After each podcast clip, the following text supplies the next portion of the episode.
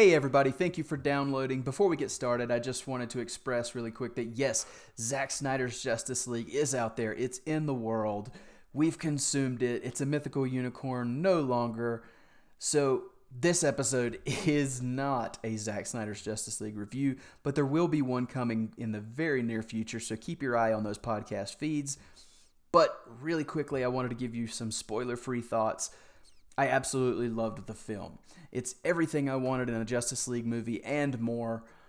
It's absolutely not a perfect film, but what film is? Our thoughts will be coming in an episode. In fact, it's going to be our very next episode. Will be a spoiler-filled episode covering Zack Snyder's Justice League. But today is all about our Batman, Ben Affleck. This is a Batman show, after all. So I hope you guys enjoy our dive into the journey of Batfleck. And remember, as Batman says, I like those shoes. Ladies and gentlemen.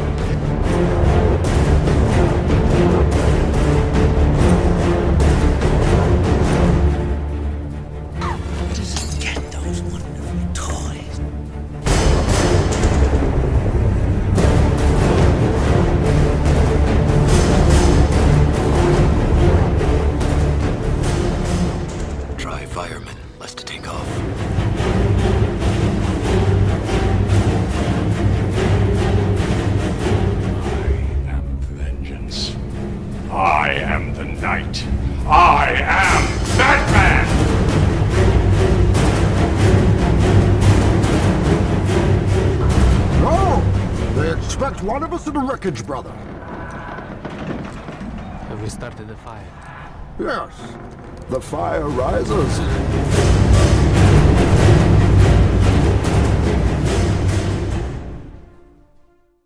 Welcome, citizens of Gotham, to the second episode of The Fire Rises, a Batman podcast where we focus on all things The Dark Knight and his world. If, if you're listening and you checked out the first episode, I'd like to say thank you. Uh, we've had good response so far, so I'm, I'm thrilled to continue to bring you episodes. Um, if you'd like to find us, you can find us at just about any podcasting outlet Google Play, uh, iTunes, any of the outlets that are out there. We're pretty much there now. If you'd like to find us on social media, you can find us at TFR Batpod on Facebook, Instagram, and Twitter. And if you'd like to email the show, you can do that at tfrbatpod at gmail.com. Now, I am your host. My name is Eric Carter, and today we're here to talk to you about the journey of Batfleck. That's right, the journey of Ben Affleck in the role of Batman through Batman v Superman to today. Now, I didn't want to do this alone, so I'm bringing back my co-host from episode one, Joe Fornato. Joe, how you doing, buddy? I am good, Eric. Thank you for having me back on for the second episode. Uh, the first episode was a blast. I'm glad that people are checking it out, and uh, I'm definitely uh, happy to continue this journey with you. Thanks, man. I, I'm glad to have you here. Um, so, what uh, have you have you heard anybody that's checked out the show? Have you heard anybody saying anything, or or is it just kind of quiet right now? Well, the tough part for me is I've been I've been really non-existent on social media with uh, with Justice League coming out uh, in two days from this recording. So I'm trying to to really stay off there. So I apologize if people are uh, are talking about it. I'm not there. So um, hopefully we'll uh, we'll do more interacting once the movie comes out, and I can I can relax a little bit. Yeah, that's that's the thing. So we are recording a few days before the release of Zack Snyder's Justice League, but this episode will not drop until a few days later. So when you're listening to this, Zack Snyder's Justice League is out there. It's already blown all of our minds. We're all going nuts. So uh, just remember that when you listen back. So to start this journey, we're going to start at the beginning. Um, we're going to start with Man of Steel. So Man of Steel came out. It was announced, um, or not, not Man of Steel was announced, but the movie premiered, and then shortly after at San Diego Comic Con 2013, they had a DC panel in which Zack uh, unveiled the plans for the sequel to Man of Steel. Now, Joe, what do you remember about this this panel? I remember I, I don't remember if they live streamed it or I just saw a clip of it right after it happened.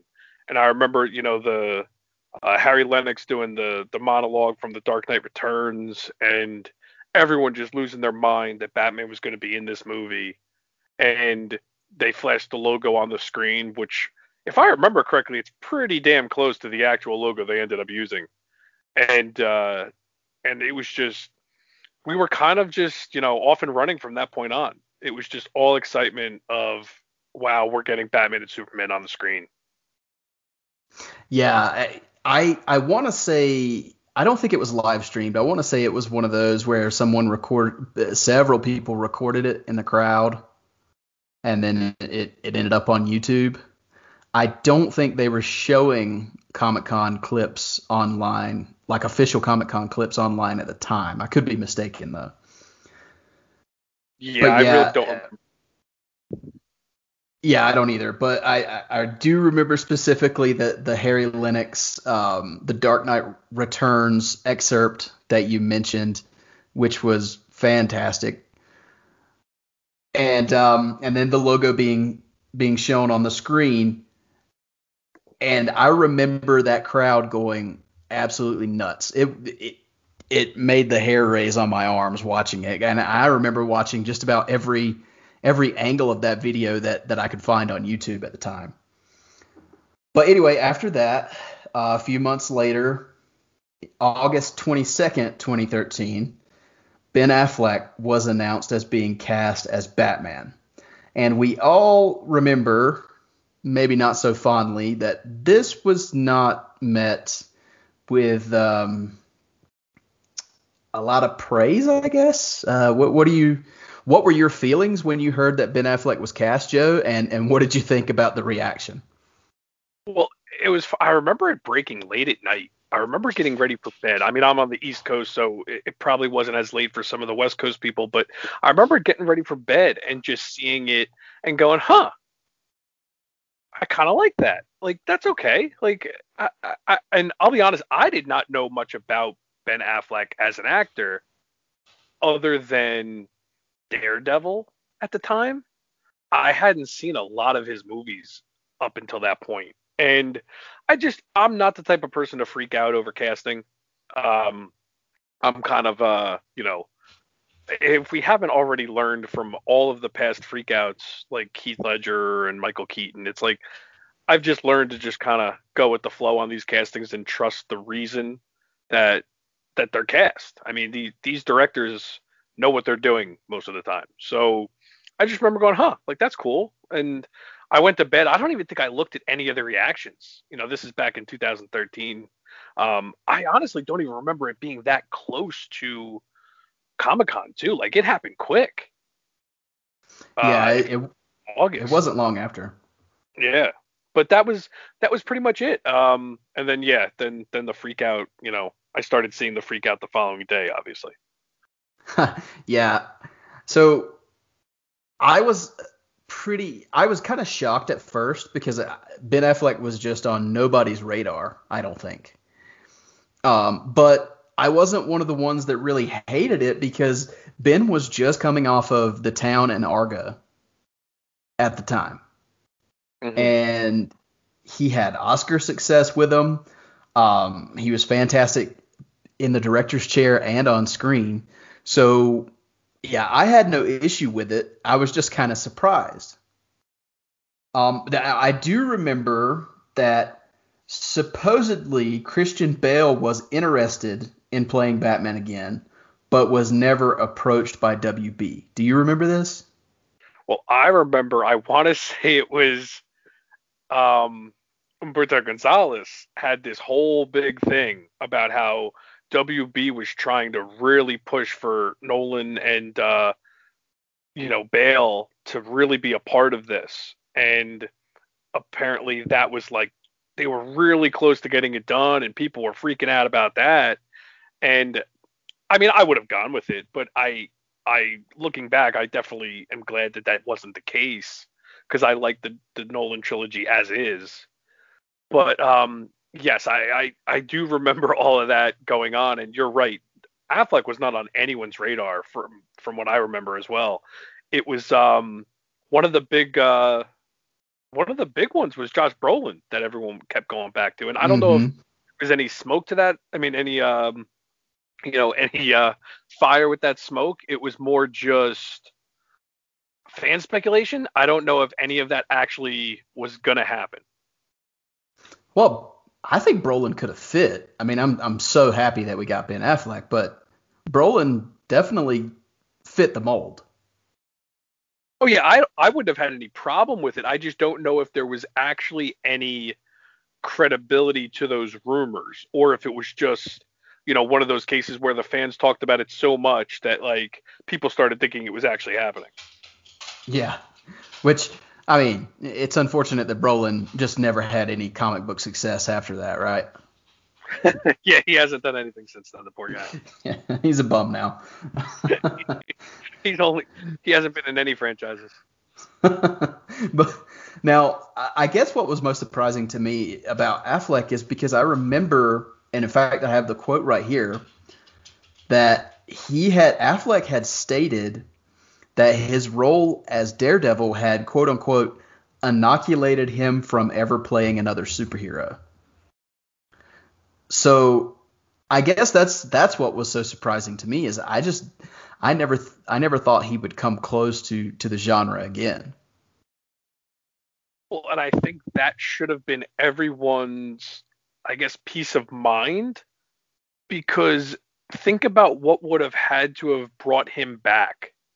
It had to have been a story that he thought, okay, if I'm going to come back for something, it has to be good.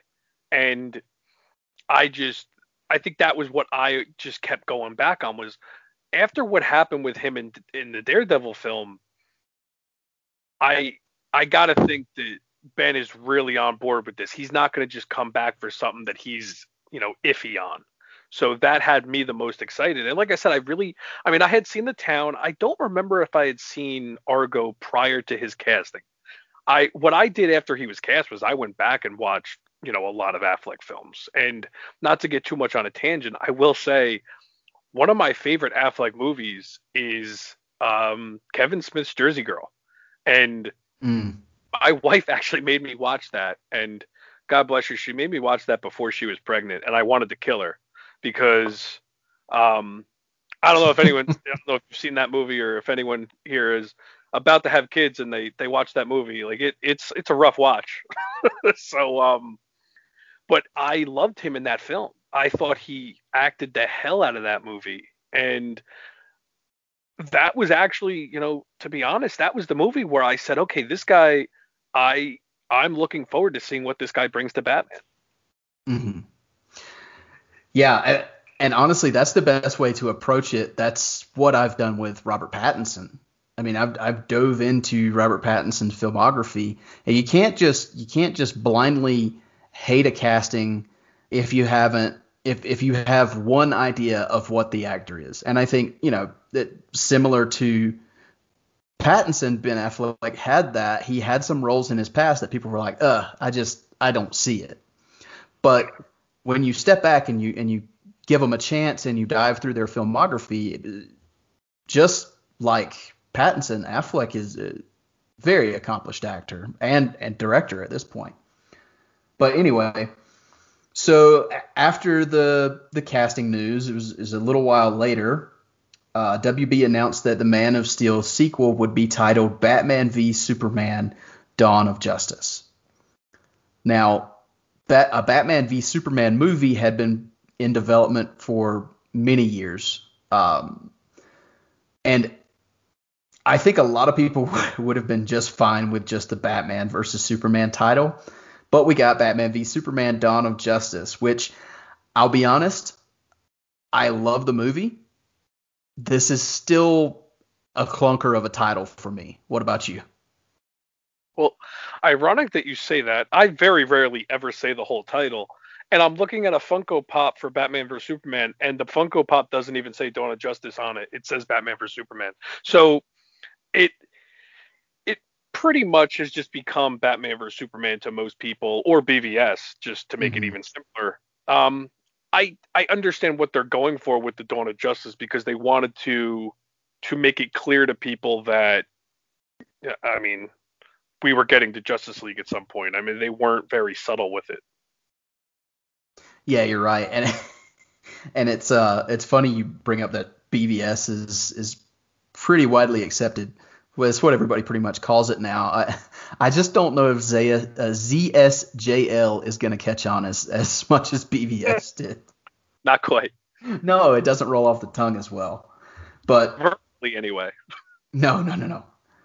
But after the title, um, then on May 13th, 2014, Zack Snyder revealed a photo of Batman in the or Ben Affleck in the Batman suit. And this was a day after he teased a Batmobile reveal. He had a picture of the Batmobile with a with a cover on it partially off where you could see like, like the back tire and things like that. So everybody thought we were going to get a Batmobile reveal and then very next day we get a full Batman reveal.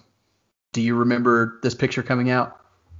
I do. That was such a fun day because we all just were so pumped to see the Batmobile. And then Mhm. out of nowhere, you get that reveal and you're like, oh man, like Zack just he just brought it with you know the the full Batman reveal. And I think it's the photo that ended up becoming the sad Batman meme, isn't it?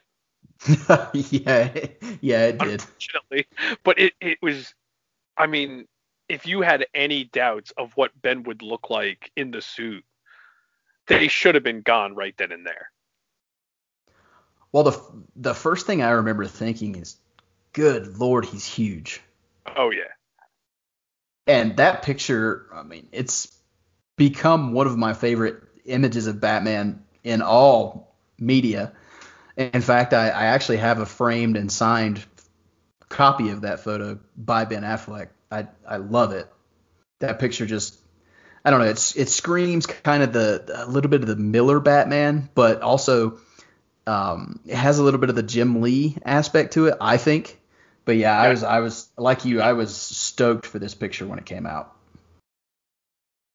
And it was cool that years later we even got like alternate versions of those pictures from Zack, different Mhm. angles stuff of the Batmobile, and yeah, it was it was just a great reveal to really just you know start the hype for that movie. Absolutely, yeah. And then um, not long after that, we got we got the the full Batmobile reveal by Snyder in September. Uh, so so slowly, just like now, and the black and white reveal photos are nothing new for Zack. He's been doing this for a long time. Um, but then San Diego Comic Con 2014, so a year after the announcement, the first exclusive sneak peek was uh, was posted was unveiled at Comic Con.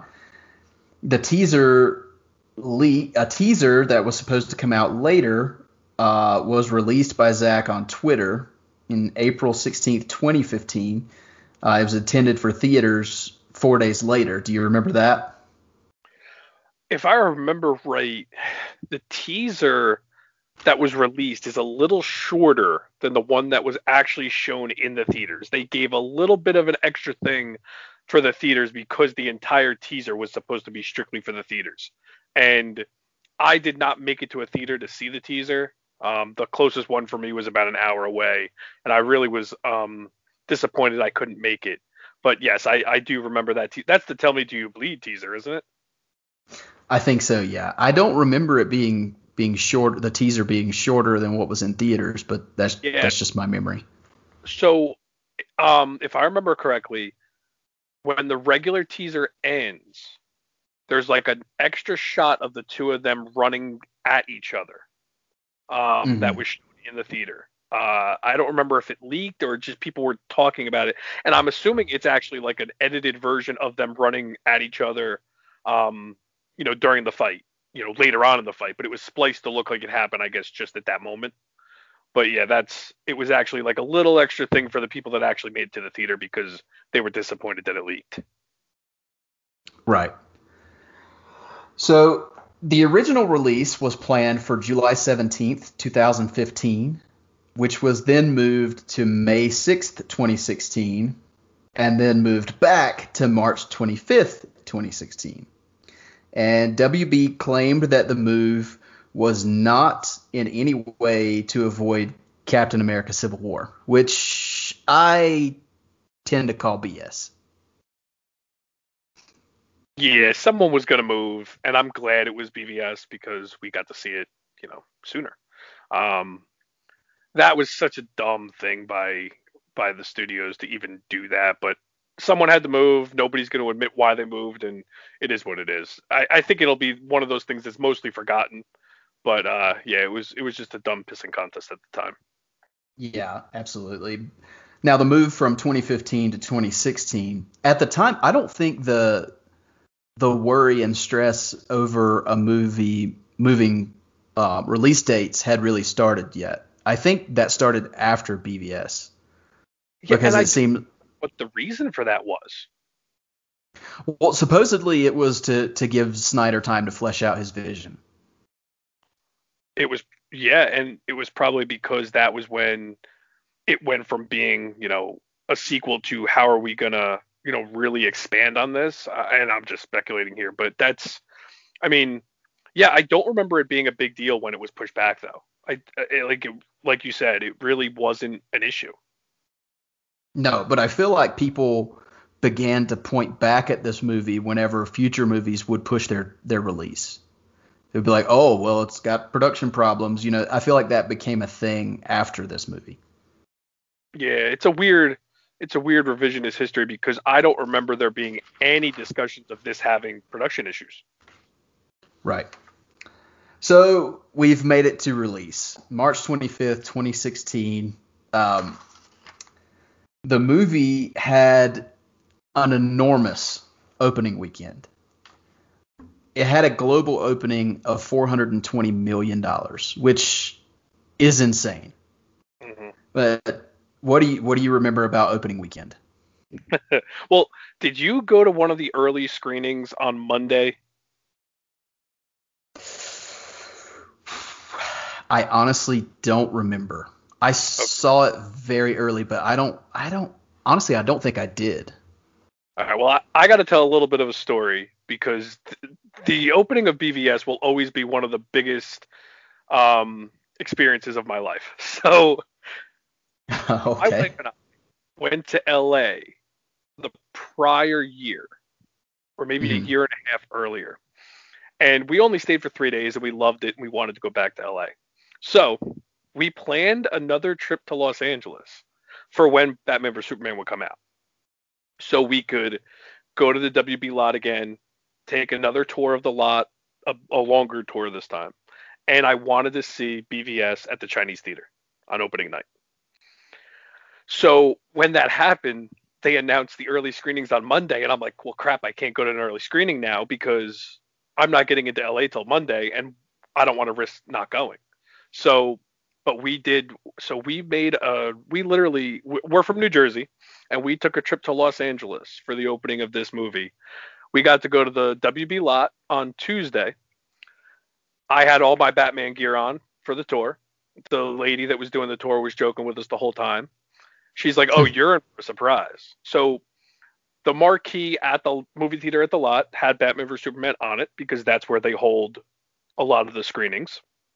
And the Batmobile was on the lot. So I got to take a picture with the Batmobile on the lot. Um, Oh It- wow. it was an unbelievable experience for for my wife and I. And then when the movie came out, listen, I I held no bones about it. There was no way I wasn't going to love this movie because it was just such an experience. So so yeah, I Thursday night I remember I honestly remember Wednesday or Thursday I spoke to Andy because the the fan screenings were so good. Everything was positive Monday after those fan screenings. And then the Mhm. review started coming out on Wednesday, if I remember right, or Thursday. And that's Okay. when it started. Go ahead. Yeah, so I do remember now. I did not see the early screening because I had already read reviews by the time Yeah. I saw the movie. So I remember talking to Andy and he said he loved it. Um, but I remember seeing the reviews and I, it was the worst, best experience I've ever had in a movie because it was one of those movies where I'm watching it, I'm like, okay, I'm liking this. What's gonna happen? So when is it gonna make a turn? When are the wheels gonna fall off? Why? When's something bad gonna happen? Mhm. And I don't know how much you want me to get into like the movie itself, but I just remember getting to the Batmobile chase scene and going, "Oh, this is when everyone probably lost their crap." and it it was a it was a tough experience because I was really digging the movie, but I remember just being so bummed out by the reviews that I remember watching that scene and going, "Oh, I wish they didn't do this because this is why everyone hates it." And I was just bummed, but I love the movie. Like I I I mean, the theatrical cut definitely has its issues, but I still walked out of that theater going like okay, it's a lot to digest. I need to see it again. And that's usually how Mhm. I feel movies. I'm too excited and too overwhelmed most of the time on my first viewing. But you Right. go ahead and uh, talk about your experience.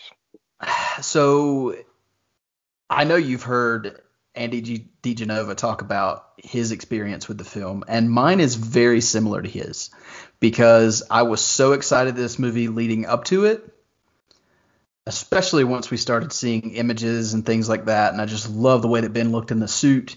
I was psyched for it, and then the week before the movie premiered, the reviews just really bummed me out.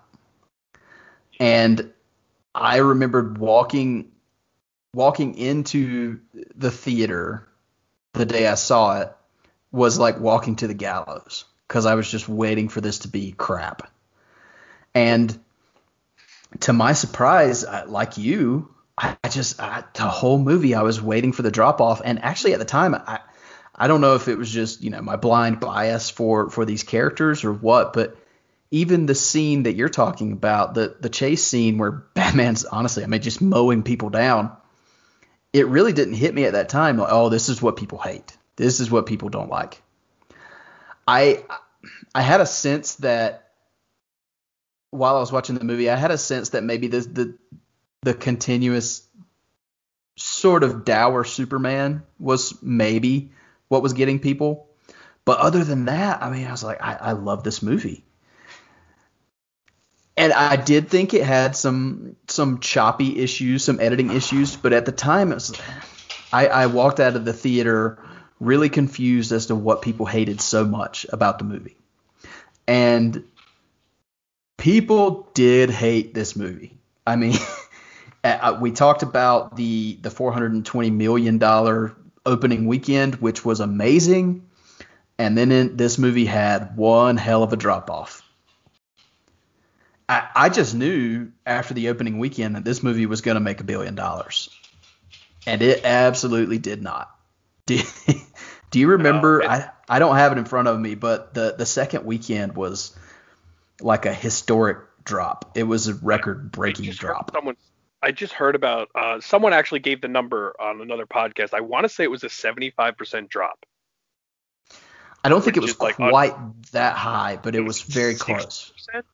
Because I think a normal is 50, and I think this was 60 or 65 then maybe. Yeah, yeah. So But, it was it was uh, in that range. But I just I, I'm so thankful that I did do what I did because I think I was able to just enjoy my whole experience. Um, I mean, the bat suits were on display at the Chinese theater when I was there. The bat suit, the Superman suit, the Wonder Woman suit, like all that stuff was on display. I mean, it was just an experience for for us to be part of the, you know, that theater and which is an amazing theater. Um, and then I saw it again Friday morning uh, at the same theater, and that's when I really loved the movie because I just got to see the movie for what it was. And Mhm. it's weird because, like you said, people hated this movie. I am still amazed to this day at the people that hate this movie that actually never saw the movie because the reviews were just so hyperbolic and just filled with vitriol and just piling on and piling on that people read the reviews and just didn't go hmm and people hated this movie without even seeing it. And I think that's what bummed me out the most about this film is it was like people reviewed it just to get people to not to get other people to hate it as much as they said they did. And Yeah. I mean, we could talk for hours on just this, but that's that's really the the most heartbreaking thing for me was I get you not liking a movie, but the movie didn't kick your puppy. Yeah, exactly. And and I, I don't want to dive fully into the movies because that's that could be podcast in and of themselves. But yeah, you're right. It's and it it seems like a trend that that just goes on and on with this franchise, unfortunately. But regardless of the reception of this film, it was it was pr- pretty widely accepted that Ben Affleck was a fantastic Batman. Like for all the all the vitriol and things that came out of this film, Ben Affleck was pretty universally praised for his performance. Yes, even the people that didn't necessarily care for the take on Batman, even the negative reviews said the best part was Ben's performance as Bruce Wayne and Batman. So, as far as you know, Ben Affleck goes, it was definitely a positive as far um you know review wise for him. Mm-hmm. And then later later in the year, in the summer of 2016, uh, we got BVS the Ultimate Edition, which was which was released. What do you remember about the lead up to the Ultimate Edition being released? I remember I remember seeing the article that first broke the news that we were getting a three hour version. They broke that before we even saw the theatrical version. So it was like Zack wanted people to know, hey, there, this is not the version I wanted out there. So we knew that that was coming even before we saw the movie in the theater. And Mhm. I remember it was also one of the longest waits from a digital to a physical release that we've ever seen. It was like July. Did you give a date for the digital? It was. It was. Um, I want to say it was July. Uh, was it June 29th? Yeah, it was late June when the digital released, and then it was mid July when the physical came out. It was at least three weeks apart because Mhm. we had never had that big of a gap from a digital to a physical. And Right. there was no way I was waiting those three. So I so you I- bought you I bought the digital. Oh, I took off work that day, and I I could not wait to just watch that that version. Um, and oh man, I mean, you know, within the first, I mean, they even released trailers for the Ultimate Edition that gave us new clips, you know, in just the trailer, and yeah, you know, from the first 15 minutes, wow, this is definitely different. This makes a lot much more sense, even though I kind of got the gist the first time. No, this this is a little different now. And Mhm. it pretty much felt like that through the whole movie. You're watching it going, why did they cut this? Why did they cut this? And just the little stuff that they cut that I'll never understand. Yeah, so I had to dodge so many spoilers because I did not go for the digital. This Oh, was at wow. a time where yeah, this was at a time where I wasn't doing digital purchases at all. Like I didn't I didn't do the digital movies. So I do remember this is the first steelbook that I had ever pre-ordered at Best Buy. Mm-hmm.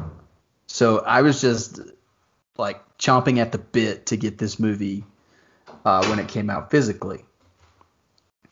But yeah, I, rem- I remember all the people talking about the digital version, and I just kind of I did sort of what you're doing now with with Justice League. I went on a social media embargo, uh, w- waiting for my physical copy to get there. But yeah, yeah, exactly like you said. This is this is pretty much the Snyder Cut V1. Like it's not to the extent of what we're about to get with Zack Snyder's Justice League, but it completely just I, it doesn't change the film, but it makes it much more coherent. It makes it much more understandable, especially I would say for for people who were very confused about how we got from point to point in the theatrical version. This version just lays out so much more and gives you so much more backstory and so many through lines that were cut from the theatrical. Well, the main takeaway I took as far as the plot goes is the the whole Africa sequence and the woman that you don't even know she's being coerced into lying in the theatrical. They make it like she is the bad guy in the theatrical, or she's telling the truth in the theatrical. That whole storyline, if I remember correctly, you don't even see her get killed in the theatrical. Like none of that is part of the theatrical version. And then I remember all of Clark's reporting, and I'll Mhm. never forgive the. uh as stupid as it is, the there were two things that literally took like a total of maybe 20 seconds that they cut out. It was Superman saving people out of after the Capitol explosion, and um, Bruce saying, "I don't deserve you, Alfred." Those are the Mhm. two things that it's like, really, you had to cut those because they were so strict on that two and a half hours that they were cutting little little pieces here and there, and it's just Yeah. it's frustrating looking back. What's interesting though, I mean, for the purposes of this show, there was really no Batman cut Nope. from from the theatrical version. But pretty much Batman's through line is is what we get in both versions. Um, but I digress. Well, so ironic- after the, oh, go ahead. I'm sorry. Uh, Just ironically, because W Zack always gets this stigma of not liking Superman, where maybe it's the studio that doesn't like Superman, because Zack's not the one that cut the Superman scenes. No, yeah, you're you're absolutely right. But following BVS and the, and the Ultimate Edition, the next thing we got was with with Ben as Batman was Suicide Squad, and it had been announced in January of 2016 that Ben was confirmed to appear in David Ayer's Suicide Squad. And when we got the film, re- I mean, regardless of, of what you thought of that film as well, Affleck appeared as Batman in multiple sequences capturing the villains Harley Quinn and Deadshot. And for my money, the Batman scenes in Suicide Squad are, are the best parts of Suicide Squad. What do you think, Joe?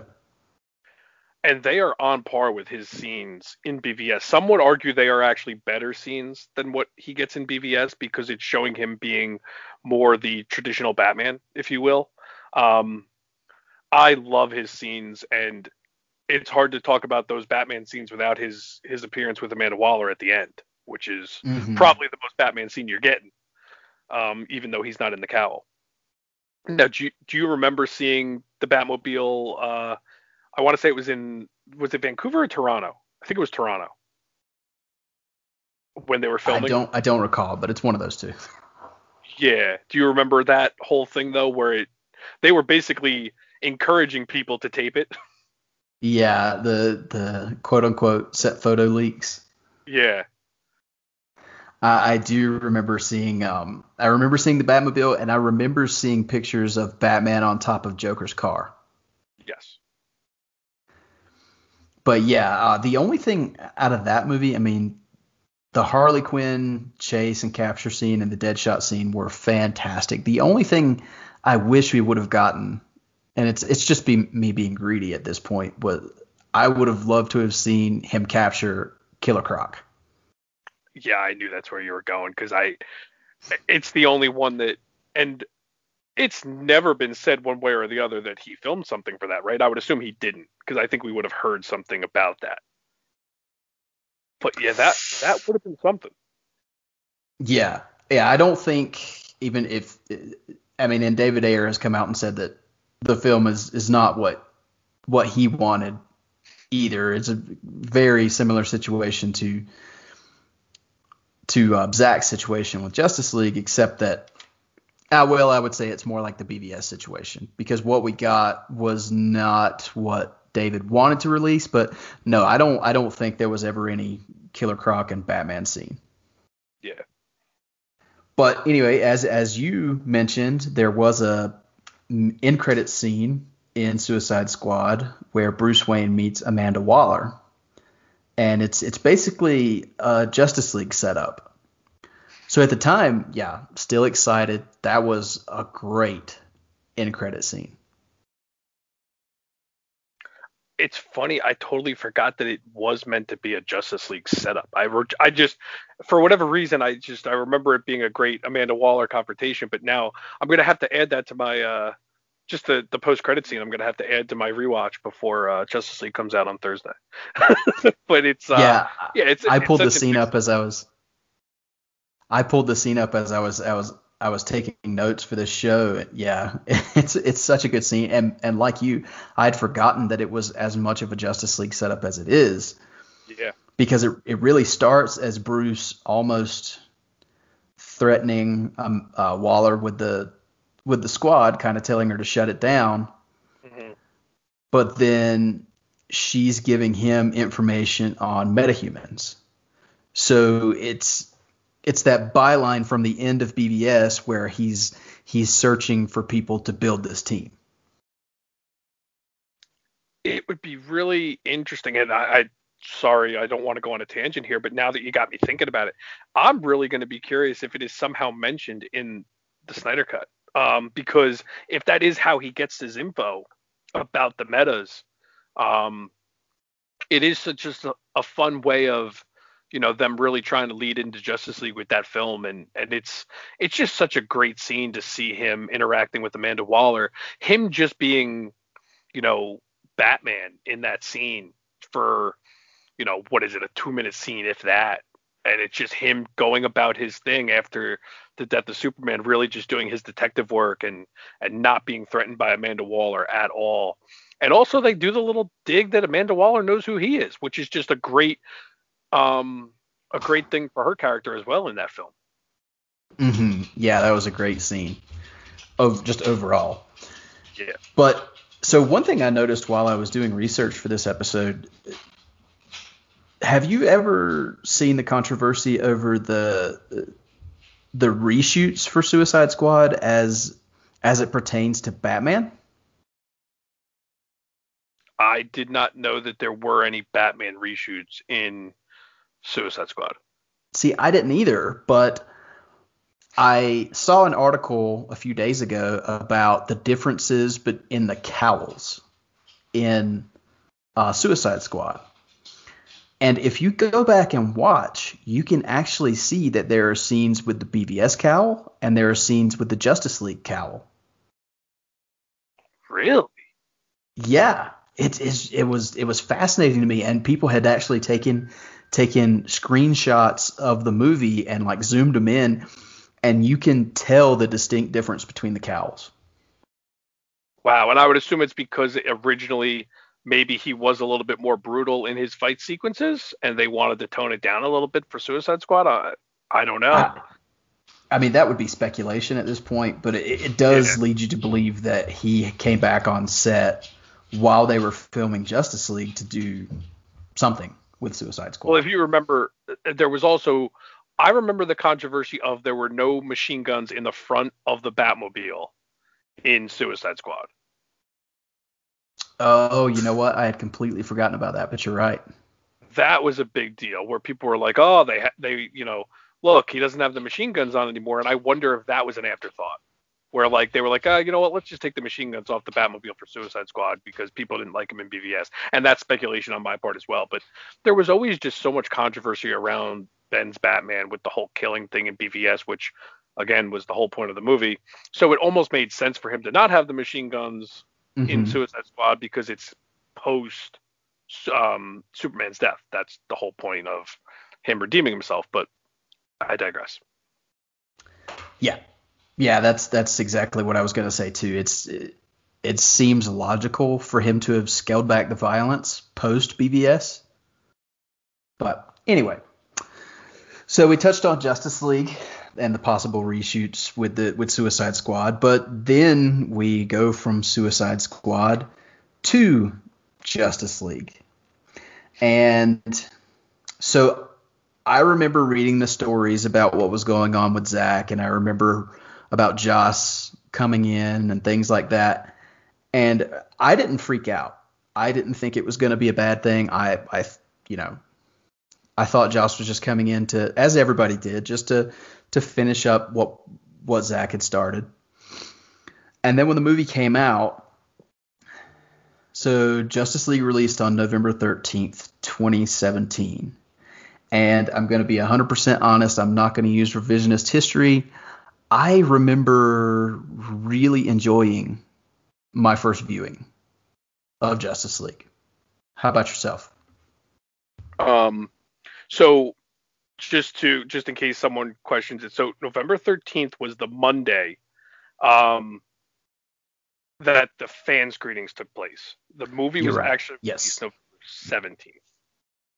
Yes, you are correct.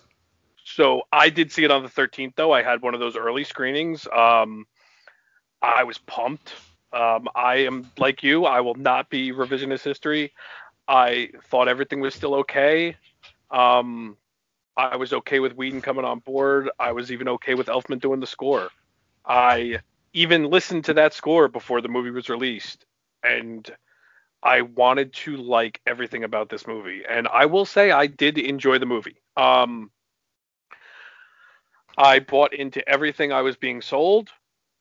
I even was looking at scenes in the film going, I could see that being a Zack thing. And I was trying to pick apart the hardest part to look past was the uh the obvious CGI issues in the movie. But Mhm. as far as the movie itself, I had a lot of fun with the movie. There were definitely parts that bothered me. But the movie as a whole, I kind of came out with it going, it wasn't the movie I had wanted as far as ending of Zack's trilogy with Superman. But it was a fun Justice League movie, and that is what the studio wanted. And I took it as a fun compromise, and that was it. It wasn't until later that everything started to kind of unravel. Yeah. Um. a- And to your point with the CGI, I will say that the, the first scene when the movie opens, when you immediately see that lip, I did go, "Oh no!" but Everyone did. it was like Yeah. It was like they were like putting their cards on the table right away. yeah, they like, oh, started- oh man. But Oh. I I did. I I got over it pretty quickly, and, and like I said, I, I enjoyed the first viewing. It was only on repeated viewings that I started noticing things like, you know, even though we've already mentioned Batman's arc was different, and it was always going to be different following what happened in BVS, there was a complete tonal shift in how the character acted in this film. It just didn't seem like the same person. Well, and uh, that's the thing. If we're strictly talking Batman, I was not happy from day one with Batman's depiction. The movie Mhm. itself was what it was, but I will never. I don't like quips and you know humor for humor's sake. And unfortunately, the worst humor in the movie is Batman's. They didn't It, it really is. that kind of stuff. Yeah. Well, I, I won't say it's the worst humor because there's a few You're- things like I yeah, I, I try to forget the. I, as far as the heroes go, as far Yeah. as the superheroes go, I'm not even talking about that one scene, um, because I think we're both talking about the same scene. yeah, we are.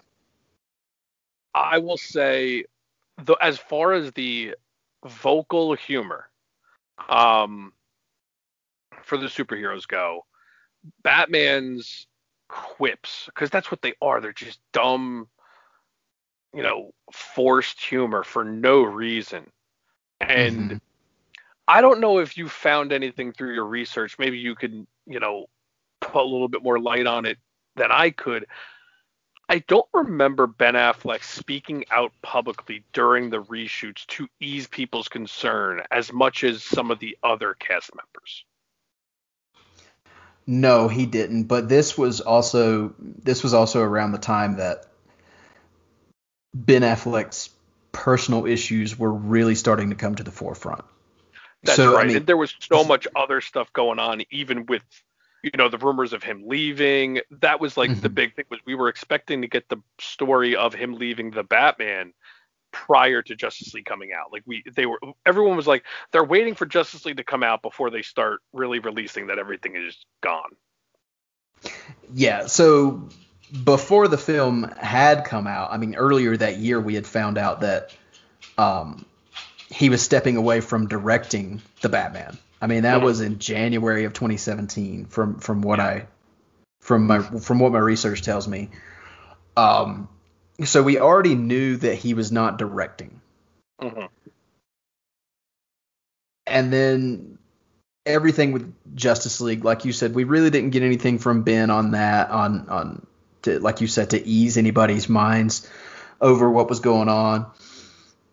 But needless to say, Justice League was a critical and commercial failure, uh, complete flop. But following Justice League, we still had the hopes of of Batman of the Batman solo movie, even though we knew Ben wasn't directing it. And it took quite a while. I, I actually thought it was sooner than this, but Ben actually didn't announce that he was completely departing the project until January of 2019.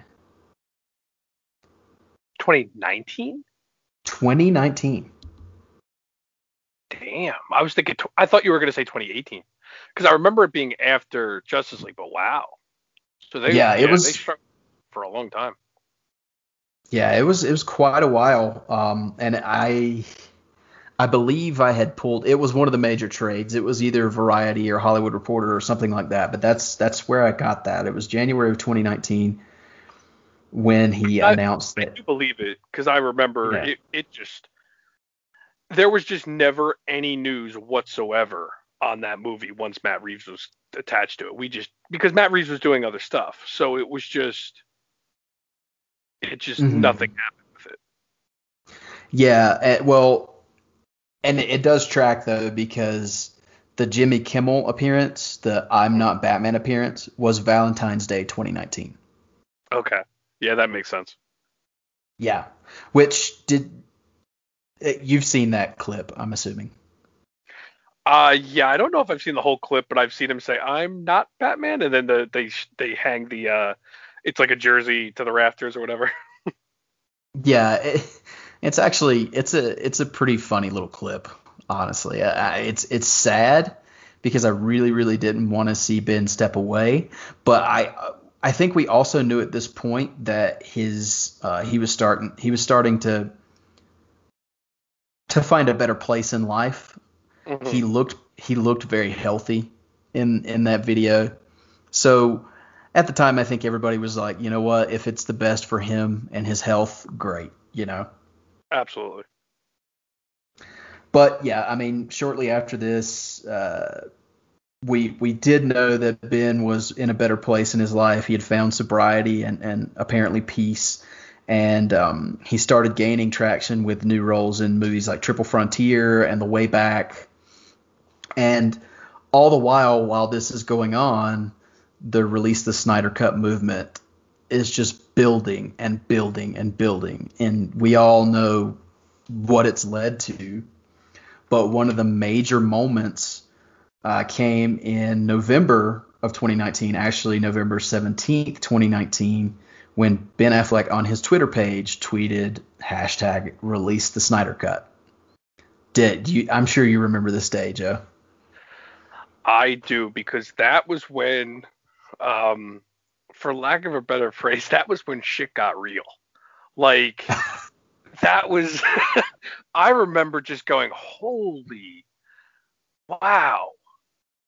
And it's such a dumb thing because it takes the guy like two seconds to be like, "Oh yeah, I forgot to tweet this out real quick," but it just meant so much to everything that he did it. And I, I don't remember if he was before or after Gal Gadot.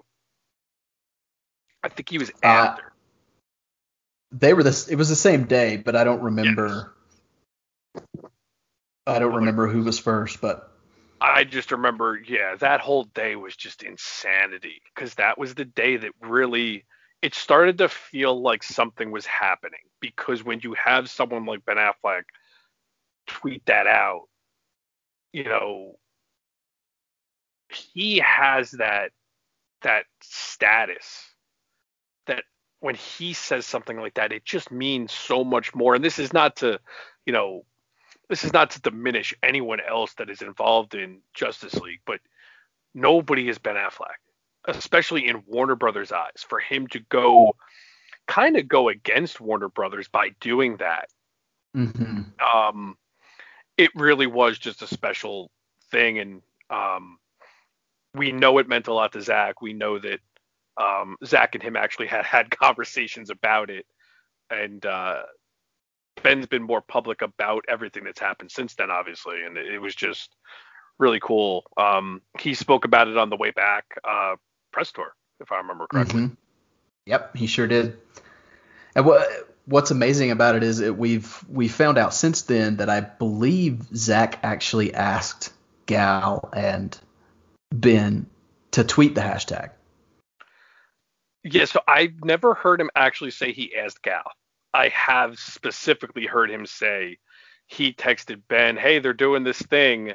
I believe those exact words, but they're doing this thing, and Ben said, "Absolutely, you know, to help you out, absolutely, I'll do it." And um, I that might have even been on the you know the way back interview where he's like, "I really hope they do release it," and um, yeah, it's it's Ben has always been so supportive of Zack because he really believed in what Zack was doing with the character. So it's it's Mhm. nice that the two of them still have that great respect for each other, even after all the BS that has happened around, um, you know, these films that they were involved in. It- It's crazy to think they've only been involved, other than Suicide Squad, which isn't Zack. They've really only been involved in two films together. It feels like we've had Ben Affleck as Batman in a lot more films than that, doesn't it? Yeah, it it does. But, it, But the- it's the thing is, like it- never gotten that. Like it's it's crazy how it can kind of go both ways. It does. It, that's exactly what I was gonna say. It it feels like he's been Batman for such a long time now, but it also feels like we haven't got nearly enough of him. It's crazy to think we haven't gotten a solo project from him. And I know. I feel like we've gotten so much great Batman stuff and not one solo project is just insanity.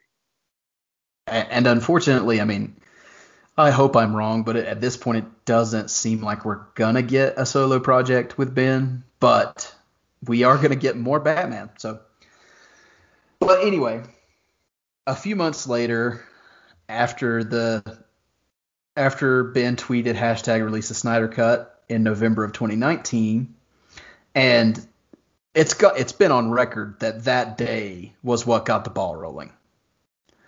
But after years of fan support and rallying, um, on May 20th, 2020, during a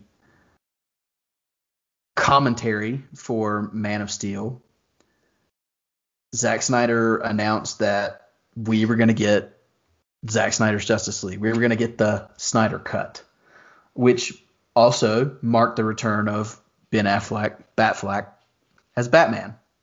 So I know you. I mean, we were we were talking about this constantly at this point, but what what are your memories of of the day that the announcement came? I remember watching it and I watched the whole commentary and I watched the questions at the end and I watched Henry come on and then they trolled us and we really didn't think anything was going to happen until the last second and I just remember it still doesn't feel real sometimes because how did we get to the point where this is happening? Like we fought for so long and I still it still doesn't seem real sometimes to me. I, I have to admit that because it was such a it felt like a pipe dream for you know from 2017 to 2020 it was like down the road way wishful thinking to the point like didn't it seem like it, it's happened so quick? Like that was last may. And it felt like a long time when they released it because they said next year. Hmm but it when you saw that pop up on the screen it was just so weird it was such a weird feeling of i don't know relief and excitement and everything Well, yeah, and if if you think about like the time frame between the theatrical release and the announcement that we were getting the Snyder cut, and then you think about something like the Donner cut of Superman. Yep. I, it's amazing how quick this actually happened. But yeah, I I remember the day vividly. I mean, it was only last year, but it was, it was it, like you said, it was almost to the point of just being unbelievable. And it, I was I was thrilled, and I thought, you know, we're just we're gonna get all this stuff that we we never saw, and I was happy with that. And then we found out several months later, in September of 2020, that they were actually going. Zack was actually going to do additional photography, which would include Ben Affleck donning the cowl and the suit again, which I thought at this point was never ever going to happen again. So what, what did you think finding out that Ben was coming back to shoot additional scenes? Well, so I had to look this up, and I, I want to ask you if you remember this. It was February 29th when they announced the winners of the poster contests for Zack Snyder's Justice League, and he released Mhm. a photo of the slate. Do you remember that? I do remember that. So when that when Zack put that up, that was the first day I really started to believe that it was going to be real. But I wanted to look it up because I couldn't remember the exact names on the slate. So it says the scene is something cool with Batman, Superman, Lois, or Martian Manhunter. Um, and then the winner of the slate. Please extend to the bearer of this slate the right to pass all security protocols and the permission to operate this motion picture scene and sync marker on the set of any additional photography for the motion picture known as Zack Snyder's Justice League in the unlikely and purely speculative event that such photography is needed. So I Mhm. love just looking back at that thinking so yeah, Zack Zack was not the type of person that's going to post that if that wasn't even a possibility. So looking back, I mean that that'd be pretty messed up, but I I just don't see that from him. So when Which also- That's a ton of verbiage to fit on a movie slate. Just saying. oh yeah, it was. that's on the back of it. That's on the back, Yeah. not the front. but it's just so we know by then he knew what was happening. I mean, it, it- we didn't know at the time, but by February, Zack had already worked out a lot of stuff. So when when they did finally announce that we were getting additional photography, I think we all expected something, but not to the extent that the news outlets were releasing information. And I just the fact that Ben Affleck was coming back because that was always a that was such a, a big thing for for Ben personally, for us as fans of him as a person to really just be happy for him. At least I know I was because it meant that Ben was comfortable enough like he didn't look at that suit as taboo anymore. He was he was in a good place to come back for Zack to do something else. Um it was it was really cool to hear that and I don't even know if it's confirmed who exactly did come back um other than Ben uh, as far as we know it was I want to say Amber Heard, Ray Fisher, um, Joe Manganiello, Jared Leto. Who else am I missing? Hmm. We've. I don't think Henry or Gal came back. As far as we know, no, because we think it's the nightmare stuff. But Yeah. anyway, as far as Ben goes, it was just it was just awesome that we were going to see more of Ben Affleck as Batman after all the BS that he's went through personally and with these movies. We never thought we were going to get to see him again, period. Let alone for additional photography for a film that you know we never thought we were going to get anyway. It's mm-hmm. it's been a real crazy roller coaster. It absolutely has. And that at that point I was like this is so great for him just like you just said just all the crap that he's been through and I just thought this was going to be a fantastic send off for him as the character. Little did we know this is not going to be the send off for the character. um, because reported on August 20th, 2020, uh, in the movie, the upcoming movie The Flash, not only were we going to have Michael Keaton return as Batman, but we were also going to have Ben Affleck step into the role one more time as Batman.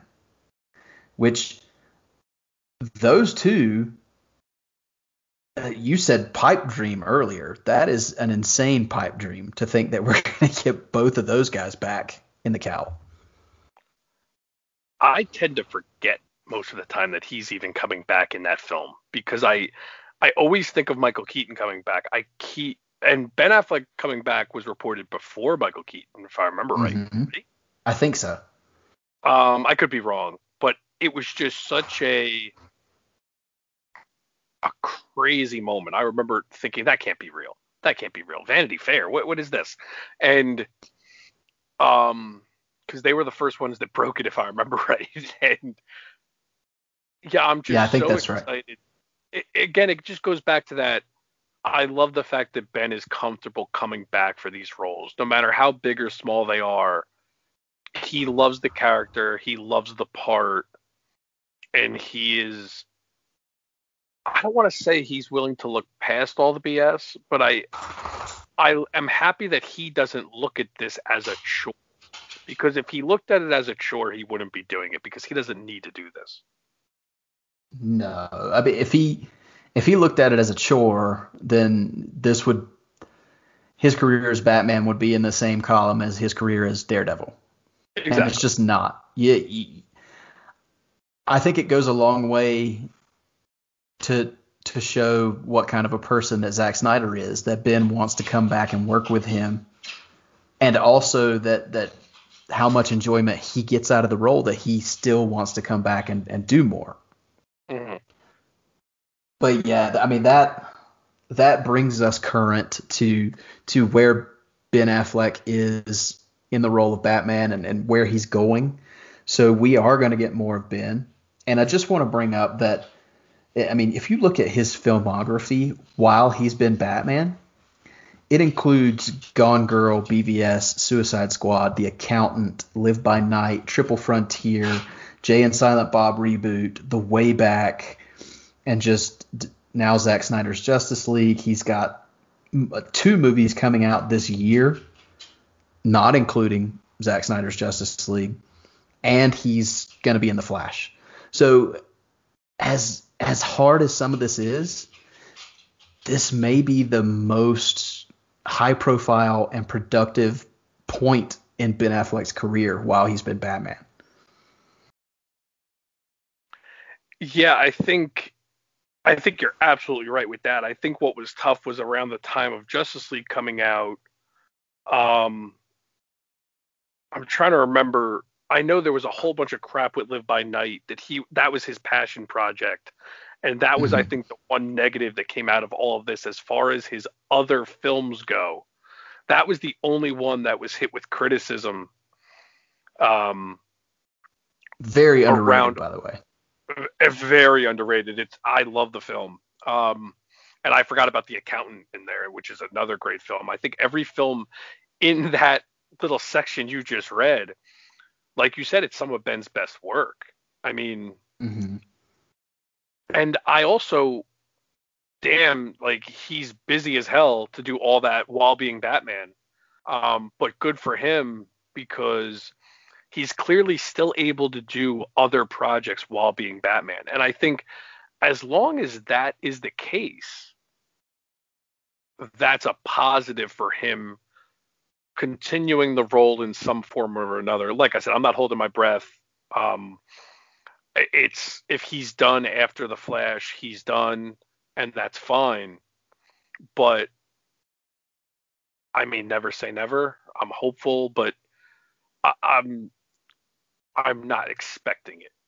But it's not out of the realm of possibilities. That's that's where I'll kind of say there, um, because I I really don't know. I, I mean, nothing is nothing is being discussed or whatever as far as we know. But I would Yeah. love anything past the Flash at this point is is speculative.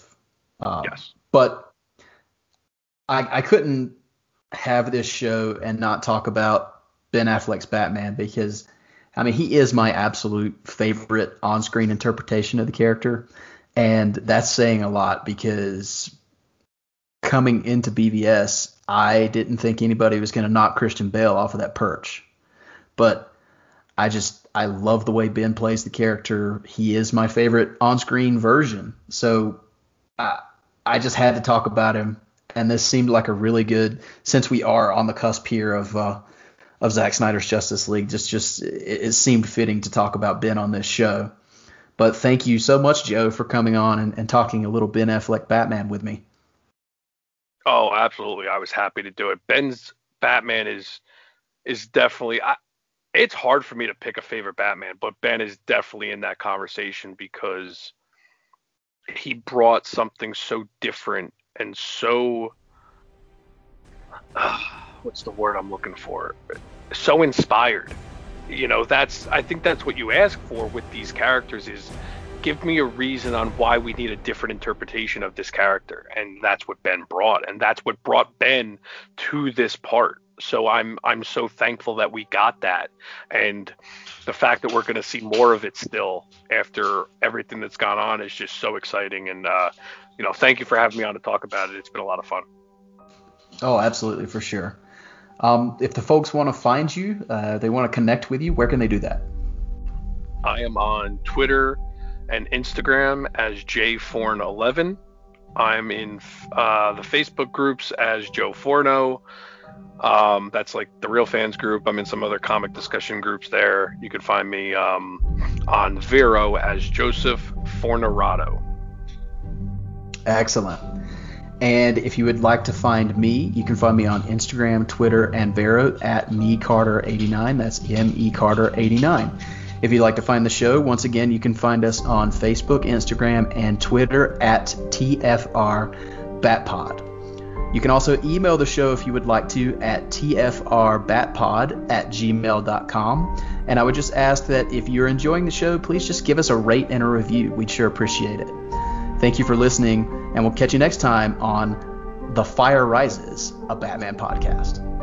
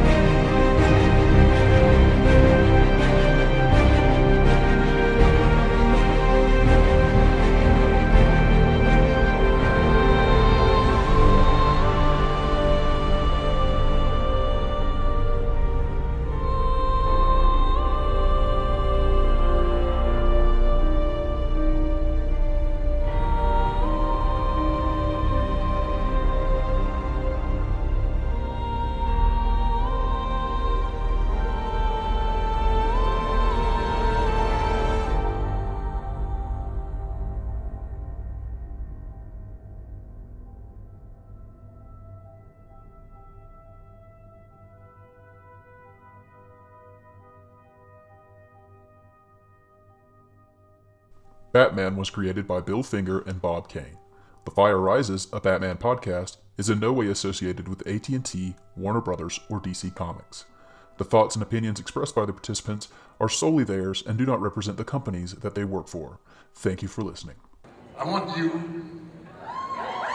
to remember, Clark, in all the years to come, in all your most private moments, I want you to remember my hand at your throat. I want you to remember the one man who beat you.